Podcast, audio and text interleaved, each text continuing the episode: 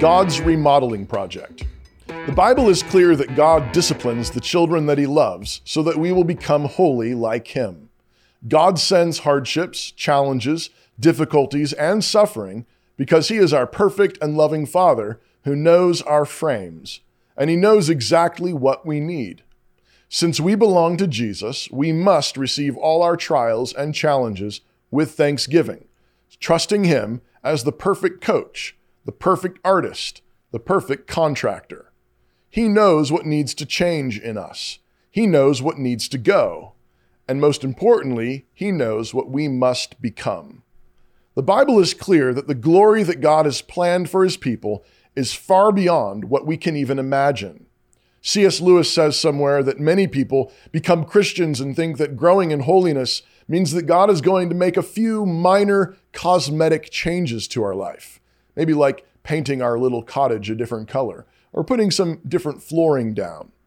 But when God starts working, it's nothing like we expected, and it's far more radical and painful.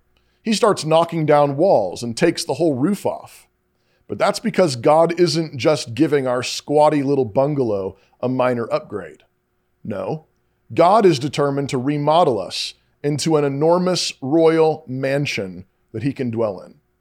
So, this is the point.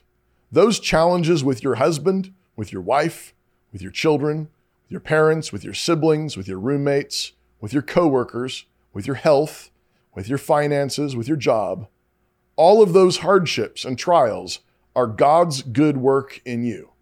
He intends to take away all our sin. And that means that a bunch of you has to go a bunch of your personality, a bunch of your preferences, a bunch of your assumptions need to get knocked down and taken to the dump. Jesus says that the only way to find your life is to lose it. The only way to find who you really are is to let Jesus change you. And this means receiving the challenges he sends with thanksgiving as his good work in you. So come and welcome to Jesus Christ. If you'd like more of this kind of content, be sure to check out Canon Plus. That's where you can find my audiobooks and a huge collection of resources to help you engage with culture and live faithfully. By subscribing at Canon Plus, you're supporting the making of this show and more. If you haven't joined up yet, you can get your first month for just 99 cents by using the promo code TOBY99.